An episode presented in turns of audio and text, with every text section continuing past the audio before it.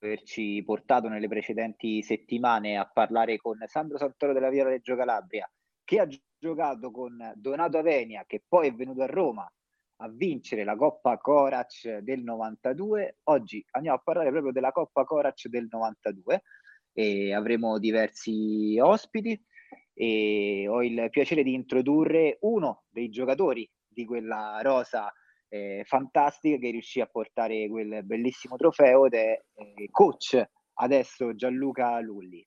Ciao coach, apri il microfono, puoi parlare e salutare tutti quanti.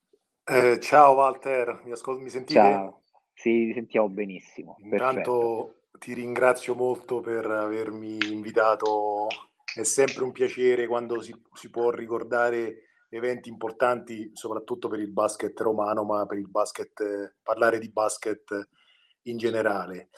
Eh, beh, è chiaro che è un ricordo bellissimo per me, anche se chiaramente io eh, ero molto giovane, per cui avevo 20 anni, facevo parte del roster, eh, ma non, sono stato diciamo, protagoniste in campo come lo sono stati gli altri, però è, stato... è bello però andare, a, andare a, a, vederla, a vedere quella competizione con gli occhi di, di, di quello che eri, no? un ragazzo che sì. si affacciava al grande basket in quel momento con, con, con dei giocatori, tra l'altro, dei compagni di squadra fortissimi. Beh, per me eh, ricordarlo, te l'ho detto, è un sogno, è stato è stato un anno in cui eh, come se andassi ogni giorno a scuola ad imparare, a guardare, ad ascoltare, eh, un anno importante per la mia crescita, soprattutto come, come persona, eh, anche considerando il, lo, la, la, la, grande competenza e conoscenza dello staff tecnico,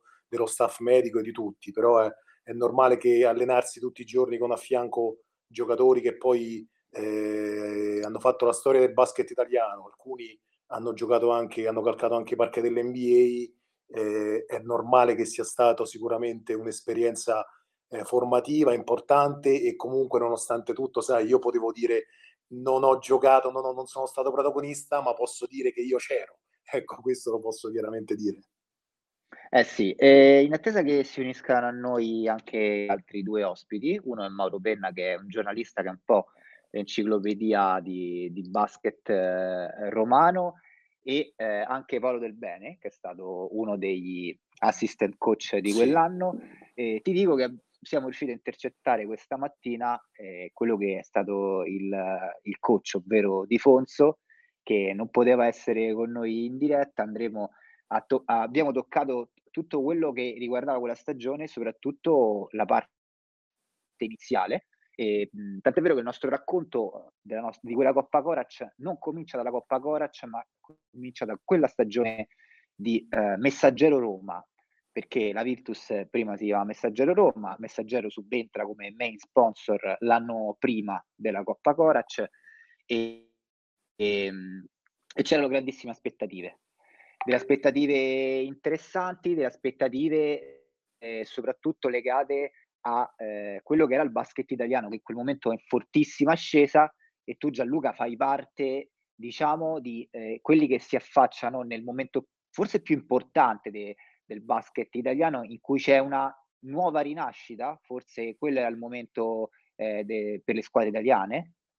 Ma sì, quello diciamo è stato un momento importante, eh, credo che sia stato un momento soprattutto di svolta per, per il basket eh, romano, perché dopo i grandi successi del, eh, del campionato italiano e della Coppa dei Campioni vinta dal Banco Roma nell'84, se non sbaglio, data. Poi ci, c'erano state alcuni, alcune annate, mi sembra, di, di, diciamo di, di, transizione, se la vogliamo chiamare così. E con l'entrata chiaramente del, del, del gruppo Ferruzzi, quindi del, del, messaggero, eh, sono stati fatti degli investimenti importanti e, eh, l'obiettivo per, per Roma, eh, sia dal punto di vista sportivo che anche dal punto di vista sociale ed economico, era quello comunque di eh, riportare entusiasmo nella piazza eh, di Roma, come i vecchi fasti di dieci anni prima, riportare tantissima gente al palazzetto, ehm, e quindi questo è stato comunque è stato fatto soprattutto con con l'ingaggio, siamo partiti dall'89-90 e poi con l'ingaggio soprattutto di, di, del coach Valerio Bianchini e ogni anno stata, sono stati aggiunti giocatori di grande spessore perché poi magari il primo anno mi ricordo fu un anno un po' di transizione in cui il risultato importante fu la, l'unico risultato importante fu la, la, la, finale di Coppa Italia che perdemmo contro la Knorr Bologna, la Virtus. E, e la Virtus c'erano giocatori come Brunamonti, Bonamico, Michael Ray Richardson per, per citarne alcuni. E l'anno dopo arrivarono poi anche Cooper, Michael Cooper e altri giocatori importanti fino ad arrivare alla terza stagione, che è quella attuale di cui stiamo parlando, in cui eh, furono acquistati anche giocatori importanti italiani come eh, Andrea Nicolai, che pagammo tanto da Montecatini, e poi fu inserito un giocatore come Ricky Mahorn, eh, venne, venne, richiam- venne, chiamato un giocatore importante per la pallacanestro italiana come, come Donata Venia. È chiaro che quello, quelle erano annate sicuramente importanti e di crescita per la pallacanestro italiana, culminata poi con la crescita anche di alcuni giocatori italiani con l'europeo un po' più che c'è stato l'europeo vinto del 99 che è stato un po' più avanti diciamo e diciamo che eh, delle tante persone che siete riusciti a portare al palazzetto c'era sicuramente eh, Mauro Penna che è in collegamento con noi, eh, Time Out Channel, Mauro, tu che insomma sei un po' un'enciclopedia per quel che riguarda il basket romano e non solo, che anni erano prima della Coppa Corac per Roma? Cioè che aspettative c'erano per quella squadra lì? Tanto buonasera, buon pomeriggio a tutti. C'erano grandissime aspettative, lo scudetto, insomma, qualcosa c'era. Poi purtroppo non andò tutto, non si incastrarono bene i tasselli, purtroppo, e ci fu solo, fra virgolette, questa Coppa Corce, non non, non scherziamo un trofeo eh, importantissimo, però veniva tanta, tanta, tanta gente al palazzetto, che ne so, ricordiamo eh, la vittoria con Caserta col tiro di ragazzi da 20 metri, insomma, cioè, un, c'era un grandissimo en- entusiasmo e poi poi la, eh, l'impronta della M era su quasi tutte le squadre giovanili, insomma c'erano grossi, eh, grossi co- coinvolgimenti delle giovanili, cosa che secondo me purtroppo l'ultima Virtus non è riuscita eh, a fare. Queste erano le grosse aspettative, c'erano tanti tanti ragazzi a vedere, a vedere la Virtus griffata messaggero in quegli anni. Ma come detto, questa storia comincia con delle, eh, delle difficoltà, però andiamo ad ascoltare il primo estratto di quello che è diventato in corso d'opera l'allenatore di quella squadra, ovvero Di Fonso, che ci racconta un po' eh, l'inizio di quella, di quella stagione lì.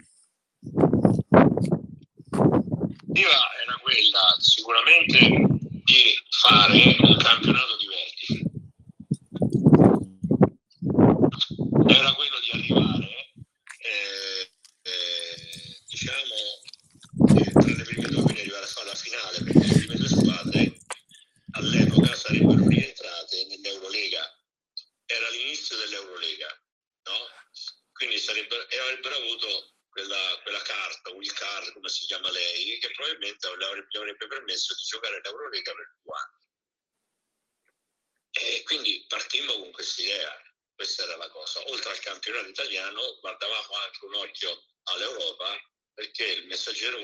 assolutamente giocare l'Eurolega,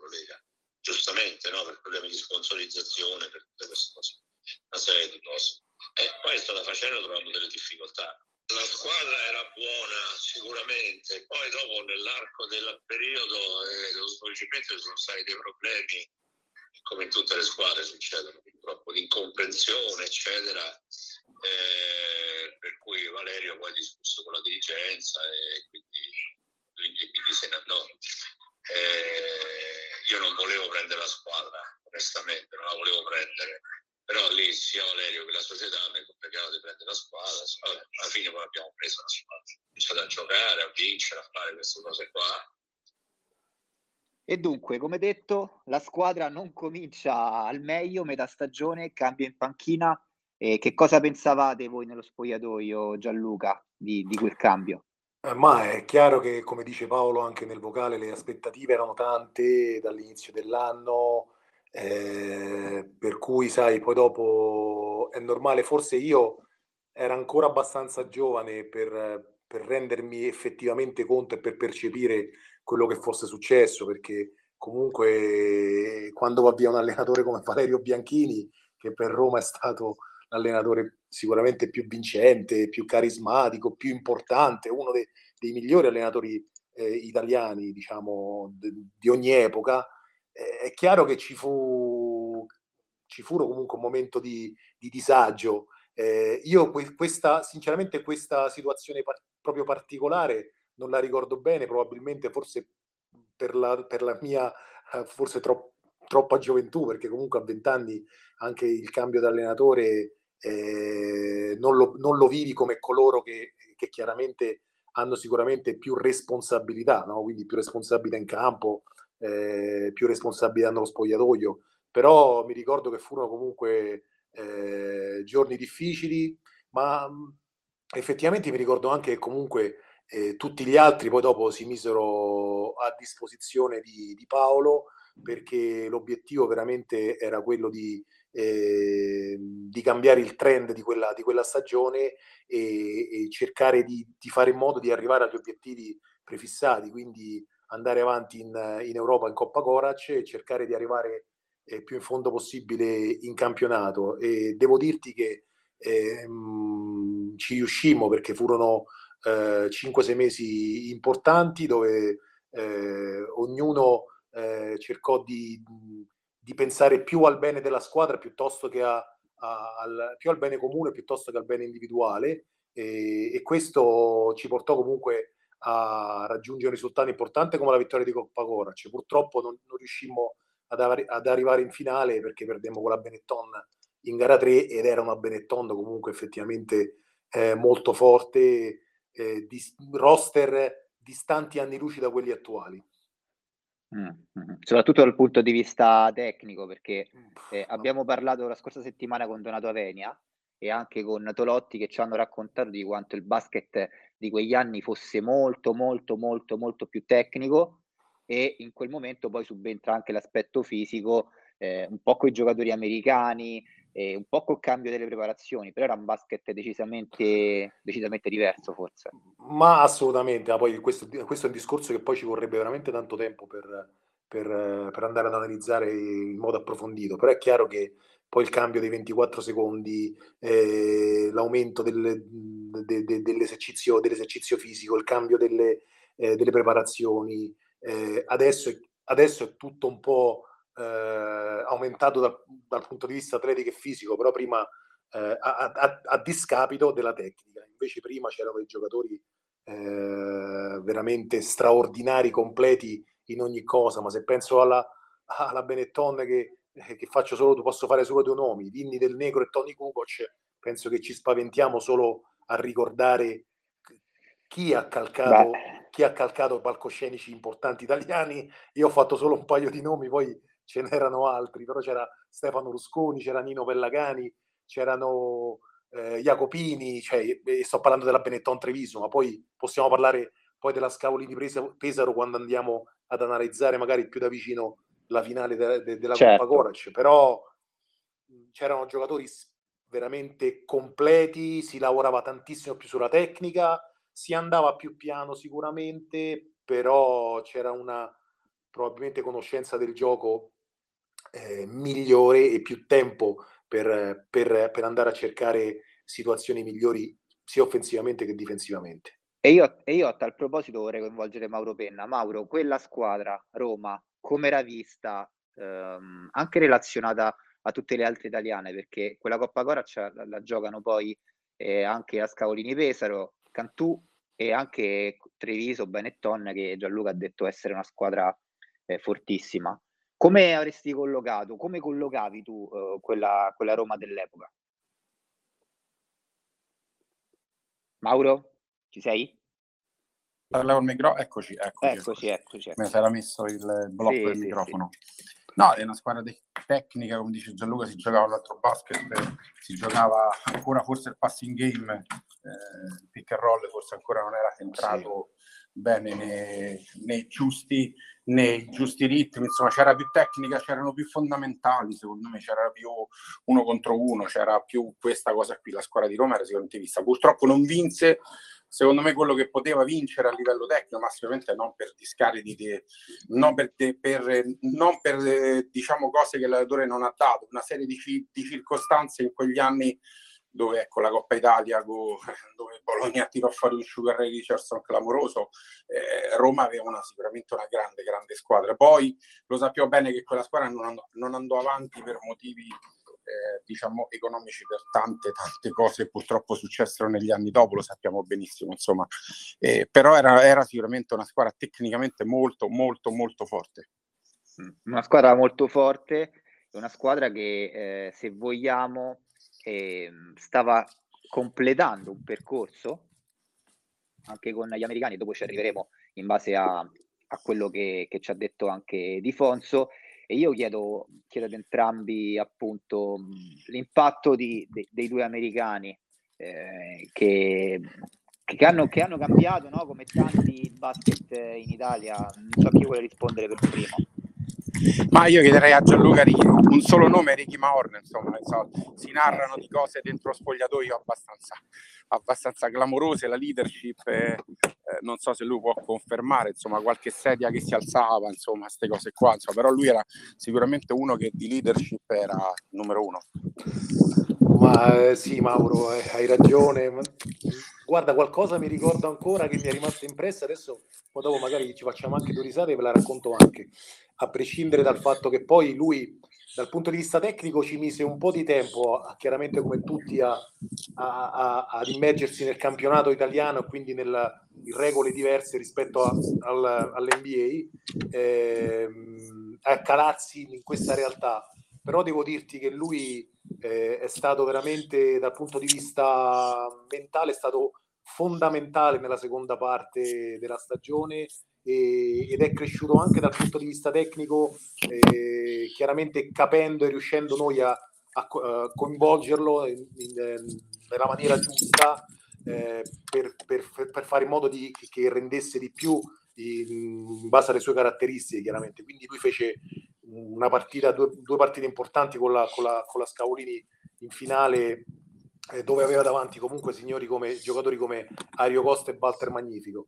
E per farvi capire anche il fatto che ogni tanto nello spogliatoio purtroppo succedevano altre cose, invece io mi ricordo, mi ricordo un, un fatto personale proprio che, che, che, mi è accaduto a me, che una volta durante un allenamento andando a rimbalzo diedi una, una spinta col, col gomito a Ricky e, e, lui diciamo quando veniva colpito alla schiena eh, si incavolava abbastanza eh, ferocemente e a un certo punto lui non mi disse niente mi guardò solo. Passarono diciamo alcuni minuti durante lo stesso allenamento. Io poi ho avuto la, la bella tra virgolette ironicamente idea di mettermi di mettermi eh, sotto canestro mentre lui arrivava a rimorchio a prendere sfondamento e prendere sfondamento e, e praticamente e ti sono arrivati 100 no ma mi è arrivata una addosso. ginocchiata mi è arrivata a 130 kg con una ginocchiata nello stomaco sono andato per terra sono andato per terra in modo incredibile però lui poi da lì io non, non feci nulla nel senso mi rialzai e lui mi diede una pacca al 5 come se non fosse successo niente. Però ti dico, Ricky fu, fu molto importante, chiaramente anche Dino Raggia invece fu molto più costante nel suo rendimento e andò in crescendo fino alla semifinale con Treviso. Allora, continuiamo il nostro percorso avendo fatto le, le, premesse, ovvero una squadra forte, una squadra che ha dei giocatori importanti in un periodo in cui l'Italia ha delle squadre davvero, davvero insomma, interessanti. E questo è il percorso uh, della Coppa Corac raccontato da Di Fonso. Andiamo con il secondo estratto di oggi. E avevamo sempre una bella fuori casa. Infatti giocavamo con Treviso, ne abbiamo giocato una a Roma e due a Treviso. E quindi questo è la stessa cosa con Milano, perché noi battemmo solamente Reggio Calabria, giocando da noi e da loro, vincemmo tutte e due le partite, e poi, eh, poi giocavamo con Milano. La prima a Milano perdemmo, la seconda a Roma vincemmo, la terza a Milano abbiamo vinto. E quindi siamo arrivati poi a fare la finale. Quindi praticamente la squadra va a battere un po' quelle che potevano essere no? le, gli spauracchi, le squadre più importanti chi si ricorda queste partite e chi, e chi ne vuole parlare. Eh, ma lui parlava della Coppa Corac o del campionato? Parlava del campionato eh. dove avete un po' acquisito anche no, quella consapevolezza di essere sì, una squadra forte. Sì, ma la, la consapevolezza la, l'acquisimmo mh, soprattutto nei quarti di finale con Milano, perché comunque eh, chiaramente eh, la sfida Milano-Roma in quei tempi, eh, come i tempi di Banco Roma Billy Milano dieci anni prima, era comunque sempre stata affascinante eh, le sfide tra, tra, Roma e Milano, per cui eh, andare sull'1-1 e vincere gara 3 a Milano fu sicuramente eh, un'iniezione di fiducia e chiaramente una spinta emotiva importante per poi andare a, a giocare la semifinale con Treviso. Eh, chiaramente pure Milano non ricordo benissimo il roster, però aveva giocatori come Antonello Riva, e, e, altri giocatori, forse Mauro, non so se si ricorda qualcuno del roster, però sicuramente era una squadra, eh, una squadra importante anche, anche l'Olimpia, chiaramente. Ancora i fratelli Boselli, se non vado errato. Sì, insomma. sì, sì, bravo Mauro, anche i fratelli Boselli, sì. Eh, insomma, parliamo di squadre che dove, ecco, dove la tecnica usciva fuori, dove Antonello Riva eh, tirava fuori il suo arresto e tiro mostruoso, le sue penetrazioni, insomma era una squadra molto forte, noi eravamo una squadra sicuramente forte, forse che non aveva ancora la mentalità della Simac del Billy, eh, sì. del, della rimonta in Coppa Gorac al PAOK Salonicco dei 26 punti, quando Milano rimontò 20 punti, forse ancora forse non avevamo quella mentalità, sì. però sicuramente la squadra era forte, era forte, non c'è che dire.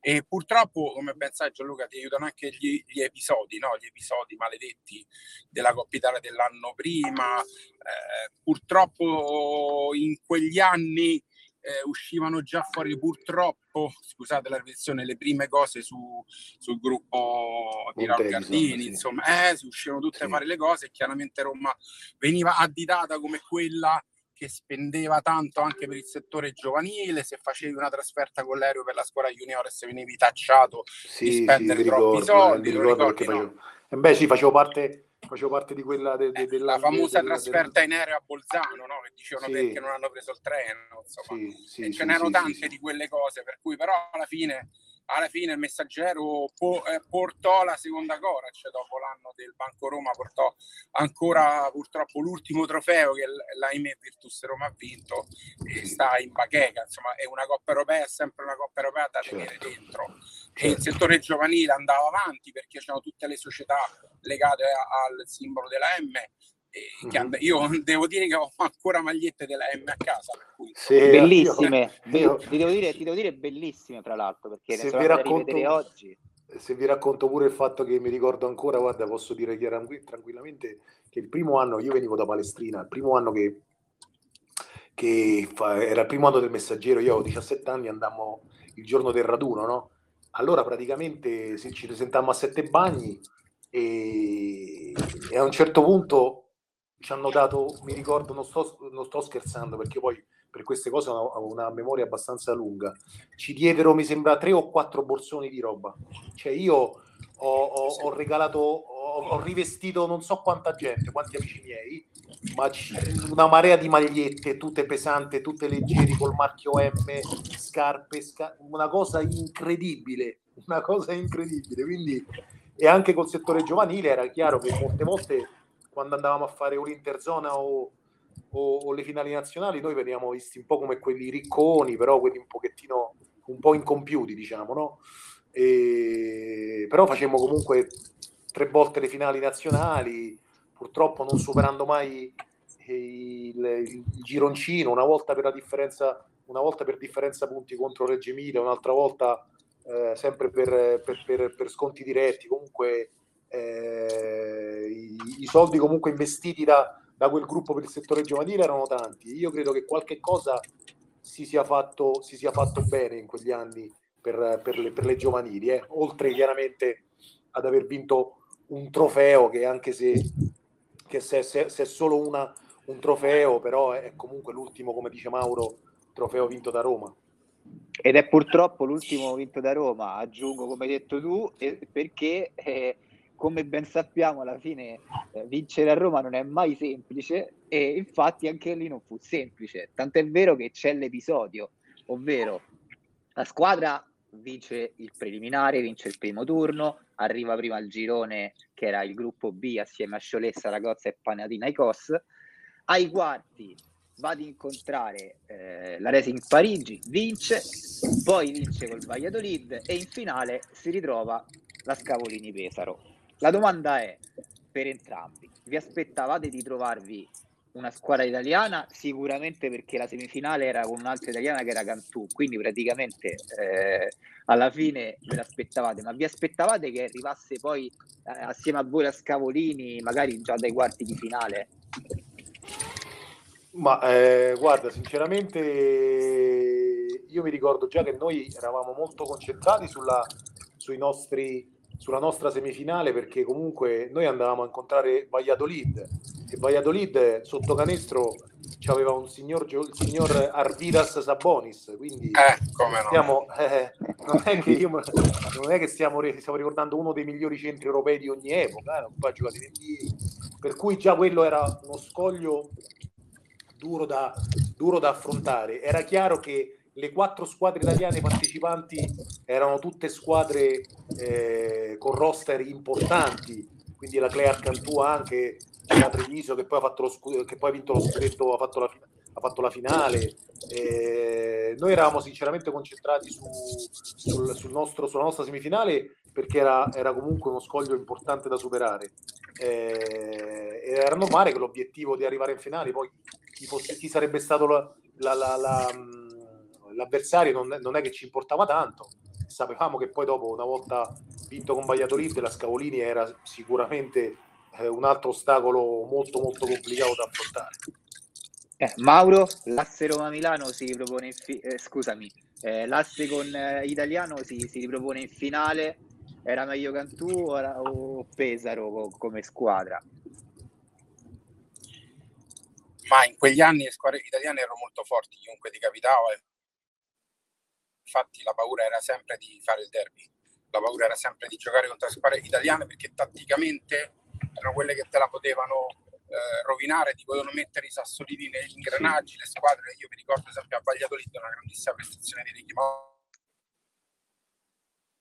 tanti, tra Scavolini hai svariati problemi. E io non ti nascondo, dopo il pareggio dell'andata dissi, bah, forse è andata, invece a ritorno fecero un capolavoro secondo me. E poi qualche aneddoto che devo chiedere pure a Gianluca sul dopo gara, perché mi sono arrivate delle cose simpaticissime. Sì, sì, sì, Gianluca si ricorda la cena, ti ricordi la cena dopo la vittoria? Sì, sì, come no, Fatta in un ristorante dove ha prenotato Pesaro, è vero?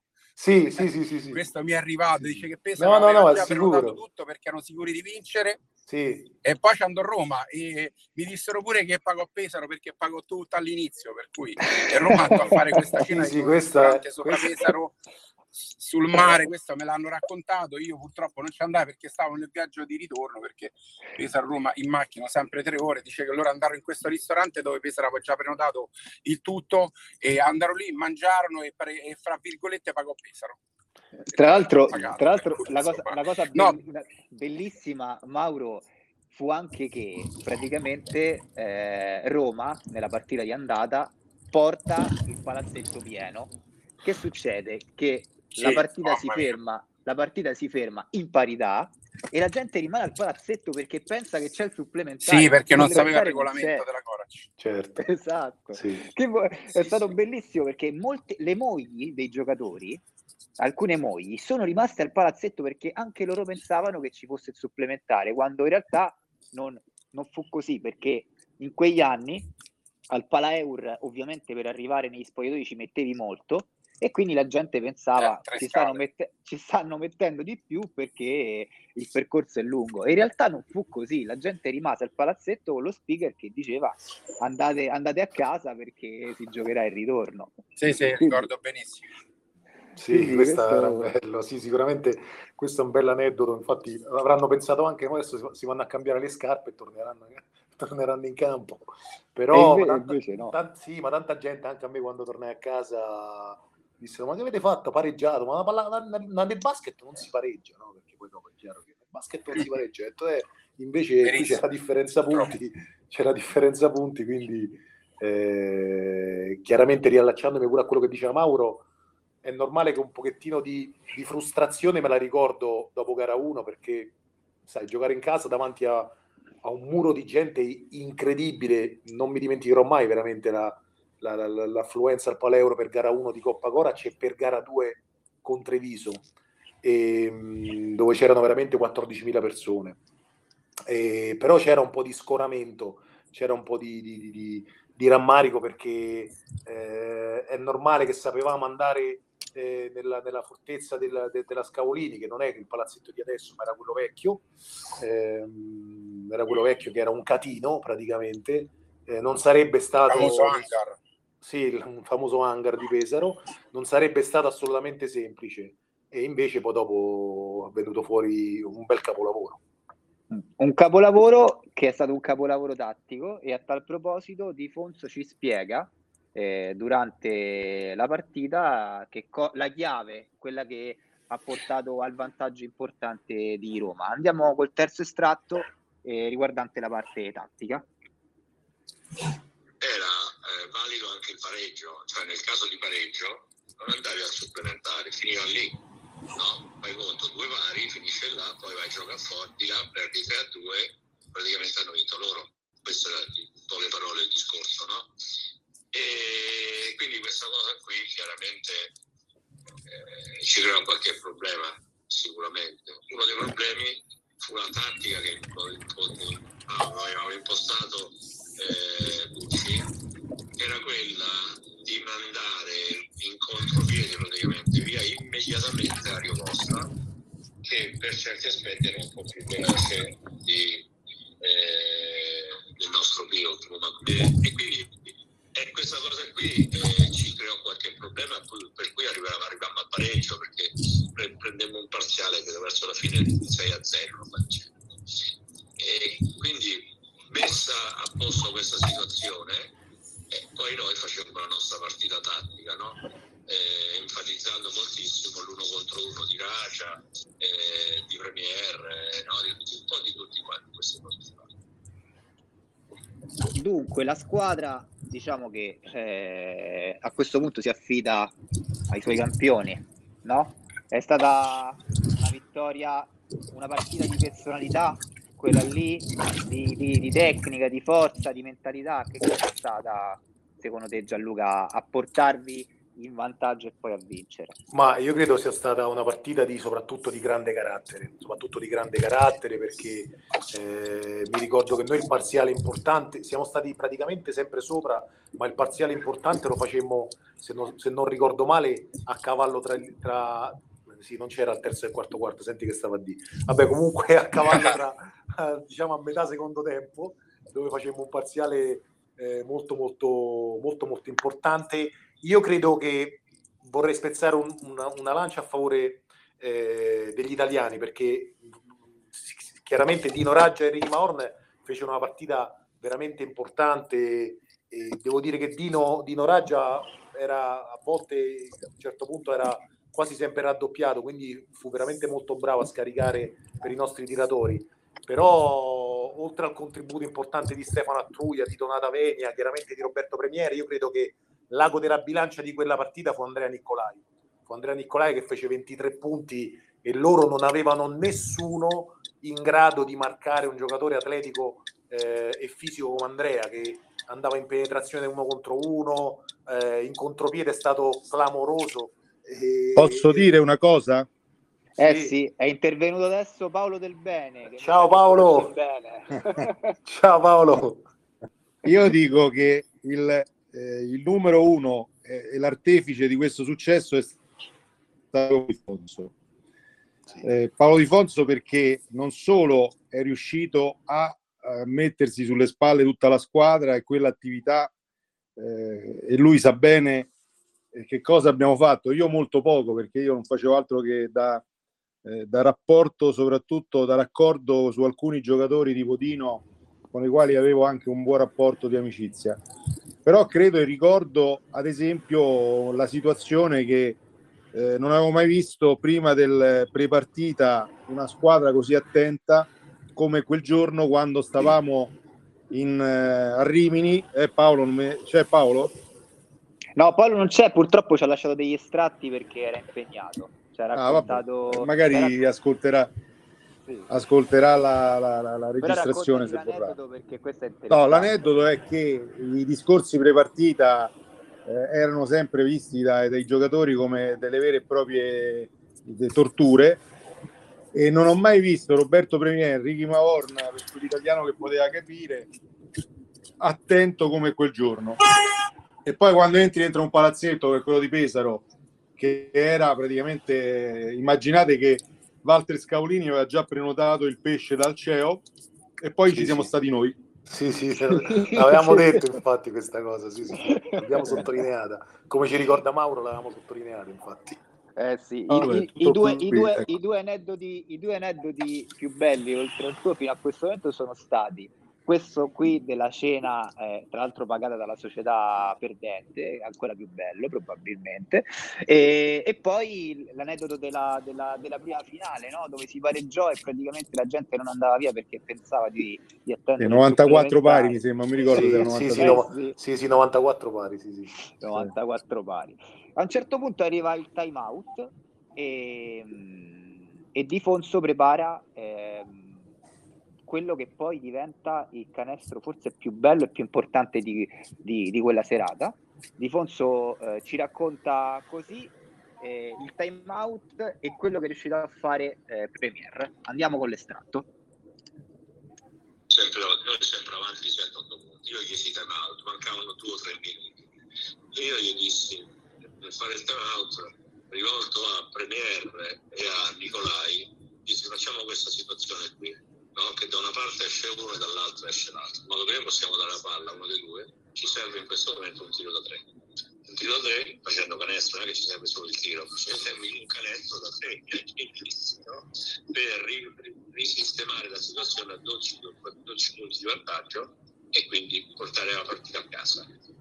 E, e fu così, con la differenza importante che nel prendere nell'uscire dal blocco Roberto prese la palla con le spalle al canestro, guardando la tribuna, no? Lui che fece? Non è che si preoccupò più di tanto, saltò in aria, si girò, tira, ti- tira e fa canestro. Una cosa veramente che non mi scorderò mai per tutta la vita. No, sai com'è il palazzetto vecchio, quello di, di Pesaro, no?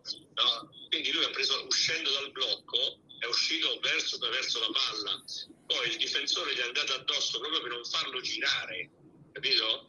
E lui non, fa- non si è preoccupato più di tanto, si è alzato, si è girato, ha tirato canestro. E quindi torniamo a 12 punti di vantaggio, poi lì a partita di 99-86 mi sembra cosa del genere. Fu quello il canestro più importante e più bello di quella serata? Sicuramente fu un, sì, un canestro che mi ricordo, mi ricordo bene, se non sbaglio era Gracis che marcava eh, Premier, quindi ecco perché ebbe Era anche, Gracis. eh, ebbe anche la, la- la- la- tra virgolette, la fortuna di non avere magari un giocatore di due metri davanti, che poteva, come poteva essere anche uno come Grattoni, che comunque era un giocatore importante, però fece un canestro clamoroso, anche perché noi avevamo raggiunto anche i 18 punti di vantaggio a un certo punto, eh, cinqu- eravamo 54 a 72, non mi ricordo quanto mancava, però loro poi dopo fecero, soprattutto negli ultimi 3-4 minuti, sai, tras- trascinati dal pubblico, eh, l'ultimo tentativo, l'ultima rimonta, fecero eh, 6-7 punti consecutivi e tornammo a meno 8 e mi ricordo anche che eh, ebbero un, un possesso per, per rientrare anche a, a meno 5 a meno 6 che sbagliarono fortunatamente e poi noi chiudemmo, chiudemmo eh, la partita con questo canestro di Roberto, sì me lo ricordo bene questo. Paolo, abbiamo parlato no, del percorso, eh, questo canestro va un po' a sancire una, una stagione no, dove c'è il subentro in panchina, dove ci sono delle difficoltà, dove la squadra mh, non è proprio linea con le aspettative, ma quasi, eh, dove bisogna andare a cambiare un allenatore eh, che comunque sia è stato storico per questa società. Eh, voi che cosa pensavate prima di quella finale, durante quella finale?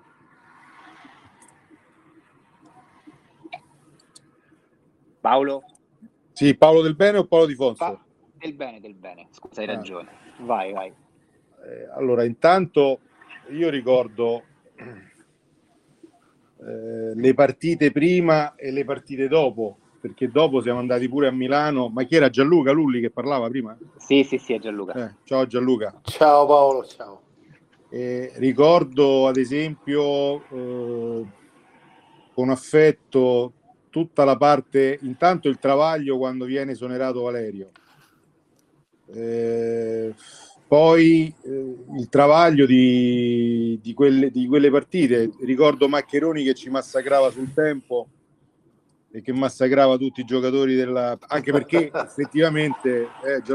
sì, grande, mi hai ricordato Maccheroni, non lo ricordavo. Eh, eh, praticamente ricordare tutti i travagli, la squadra effettivamente era molto forte forse non era consapevole, ma era molto, ma molto forte. Forse eravamo troppo forti e quindi giocavamo con troppa sufficienza. Però quel giorno a Pesaro eh, lo stesso Dino, lo stesso Ricky, ma Fantozzi, cioè non ce n'era uno che non era, e correggimi se sbaglio Gianluca, che non era orientato a, a vincere quella partita, perché all'inizio eravamo tutti timorosi.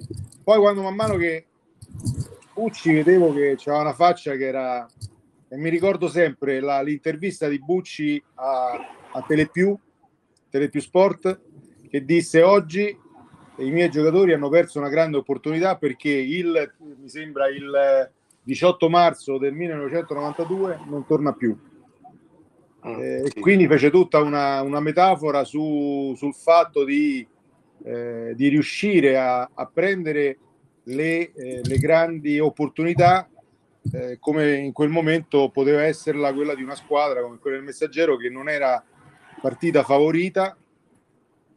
E poi però ha dimostrato, siamo andati a Milano, abbiamo vinto al Forum d'Assago e qui ditelo a Paolo Di Fonso perché io l'ho raccolto perché era svenuto nello sì, spogliatoio. Sì, sì, me la ricordo anche Te lo ricordi? A un sì, certo sì, punto io mi ero messo a parlare con Crespi, mi ricordo chi di Milano poi mi chiamano guarda che è svenuto Paolo, siamo andati tutti e stava vero, sul vero. lettino, sul lettino svenuto dopo, vero, dopo che Roberto aveva tirato un, un, mi sembra che è Gianluca, adesso ricordo a memoria, ma no, no, no, no, un tiro da tre recuperando quasi da metà campo la palla e aveva fatto canestro. Sì, sì, sì, me la ricordo bene questa scena eh, questo canestro e mi ricordo anche la scena di adesso che me la stai eh, ricordando mi ricordo anche la scena di Paolo nello spogliatoio che si sentì male, è vero? si sentì male però come, come, dice, come dice Paolo eh, era lo sguardo dei, dei, ragazzi che era incredibile perché comunque io come, come ti ho detto in precedenza Walter è normale che io essendo comunque giovane e avendo poche responsabilità no? chiaramente quasi nulle perché sapevo chiaramente ero lì solo per per incitare, io poi me la sono rivista tante volte, ci sono anche tante ispezioni su YouTube, che è bello rivedersi.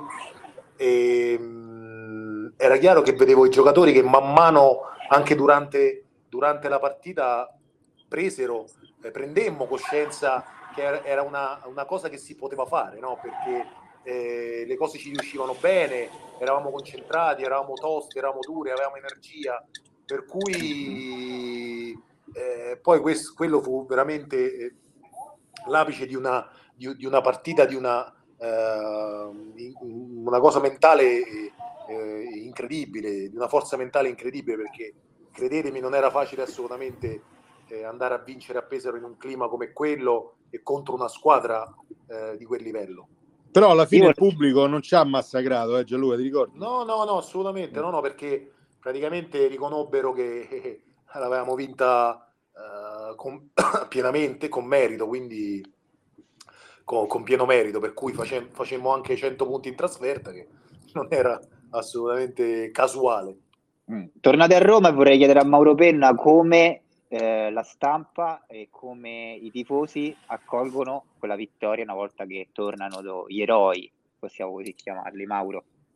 Diciamo dai tifosi erano chiaramente entusiasti, insomma, vincere una competizione internazionale in Italia, fuori, alla seconda, erano tutti un po' su di giri. La stampa possa essere un po' cattivo, si disse qualcosa, ma non, non disse quello che meritava quel gruppo e quella squadra, purtroppo, Dio Pallone, come, come sapete, comanda. Dio mm. Pallone Calcio comanda, però secondo me la stampa in quel periodo non esaltò troppo quel gruppo perché, ripeto, poi l'ho detto già prima, cominciano già a uscire le voci sul gruppo, sì. su quello che è successo dopo e, e, presero come una vittoria così, vabbè sì abbiamo vinto, è tutto a posto, però ecco secondo me una vittoria oggi di, que, di quel tipo andrebbe avanti per 5 mesi, 4-5 mesi, modello Roma Calcio, sì. insomma. Dal punto di vista tecnico c'è l'ultimo estratto di... Eh di Paolo Di Fonso che ci racconta un po' il post Coppa Corac, quindi cosa succede dopo dal punto di vista soprattutto tecnico più che societario. Andiamo con l'ultimo estratto. Ma no, perché poi l'anno dopo sostanzialmente la squadra rimase, rimase tale, rimase, no? Perché noi cambiamo solamente eh, Cavegna con Dell'Agnello e anche lì eh, era una cosa che io non volevo fare assolutamente, però fu la società, successe in società, questo non lo so però io non volevo assolutamente cambiare Donato con, eh, con eh, nella meccanica del gioco ormai avevamo trovato comunque un equilibrio, no? Eh, lì serviva più che altro eh, cambiare i due americani eventualmente, che forse avevano fatto il tempo loro. Ricky perché eh, non doveva lui tornare in America. Dino oramai pensava già all'NBA, eccetera. Invece uno degli americani non avevano voluto toccare, hanno lasciato quelli e poi è andata come è andata. Insomma. E allora, insomma, è andata come è andata. Quella squadra forse ha. Eh, quella vittoria forse ha chiuso diciamo, un ciclo dal punto di vista tecnico e anche societario, secondo voi? Ma ehm, sicuramente sì.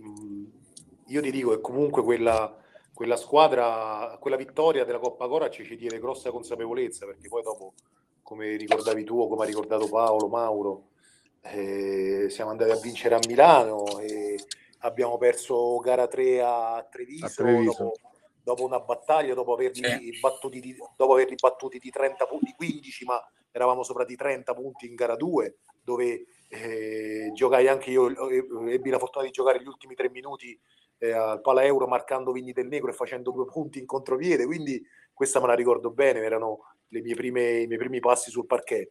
E, mm, ed è chiaro che poi dopo io l'anno dopo non, non, eh, andai via, andai a Venezia e non so cosa successe chiaramente eh, con il roster del, dell'anno successivo, però secondo me eh, con un po' più di continuità e, e cercando americani giusti si poteva si poteva comunque continuare a, a, a, comunque ad essere competitivi, però poi come sottolineato prima da Mauro, i problemi che c'erano al di fuori già stavano emergendo prepotentemente. Mm. Paolo del bene era, era, così anche dal punto di vista tecnico, come ha detto Paolo Di Fonso, gli americani forse avevano dato... Io ti dico che per esempio la scelta scellerata che ho fatto io che era quella di accettare una panchina a Viterbo come responsabile di tutto il settore giovanile, e aprì le porte poi a Nevio Ceralli, a, perché io ero stato confermato come, insieme a Marco Calvani come, eh, come allenatore della prima squadra. Andai a Viterbo e presero Filmelillo, che poi adesso non so dove sta.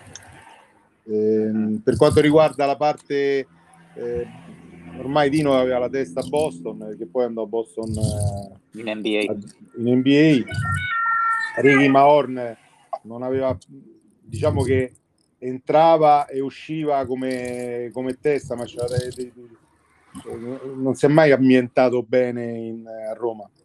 Eh, il resto della squadra, eh, tramite Fantozzi, tranne, vabbè, cioè, il, il gruppo ripeto, come, come diceva Paolo, sì, venne un po' smembrato anche dal fatto che Gardini uscì dal, dal gruppo Ferruzzi, quindi Sama era presidente, tant'è vero se ricorderà Gianluca che quando eh, perdemmo contro Benetton eh, l'ultima gara 3 mi sembra a Treviso stavamo pronti via al primo tempo meno 20 e dentro gli spogliatoi successe di tutto e di più eh, poi a fine partita entrò Carlo Sama con eh, Flammini negli spogliatoi dicendo che la prima cosa che vi voglio dire è confermeremo Paolo Di Fonso come allenatore. Però sì. lì già c'era il declino della, eh, del gruppo che non, dove, che non, era più il gruppo Ferruzzi, ma era certo. un gruppo senza Gardini.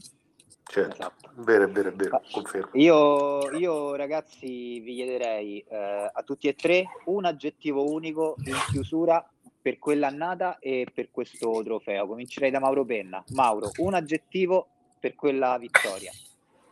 Io direi unica perché a Roma si vince poco, per cui eh, quel, quel- quel trofeo fu unico e purtroppo è rimasto unico fino a che purtroppo la Virtus non è scomparsa. Io direi questo sia il migliore aggettivo per, quel, per quell'annata. Gianluca? Ma eh, ce ne sono tanti, ma io credo ehm, entusiasmante sia quello più, più calzante per me. Paolo? Paolo del Bene? Indimenticabile. Indimenticabile, eh, vi ringrazio ragazzi, indimenticabile fu quella competizione, quella, quella coppa che è ancora esposta ed purtroppo l'ultimo trofeo eh, che, che è stato portato eh, a Roma. Io vi ringrazio, Leggende Sportive si chiude qui con il cronista sportivo, appuntamento e rimando la prossima settimana per Leggende Sportive, giovedì alle ore 15, rimanete collegati eh, per il palinsesto del basket che, che continua a seguire Talent Scout Leonardo Di Francesco, giocatore della Luis, classe 2000 con Cristiano Simedi. Grazie a tutti e buona serata.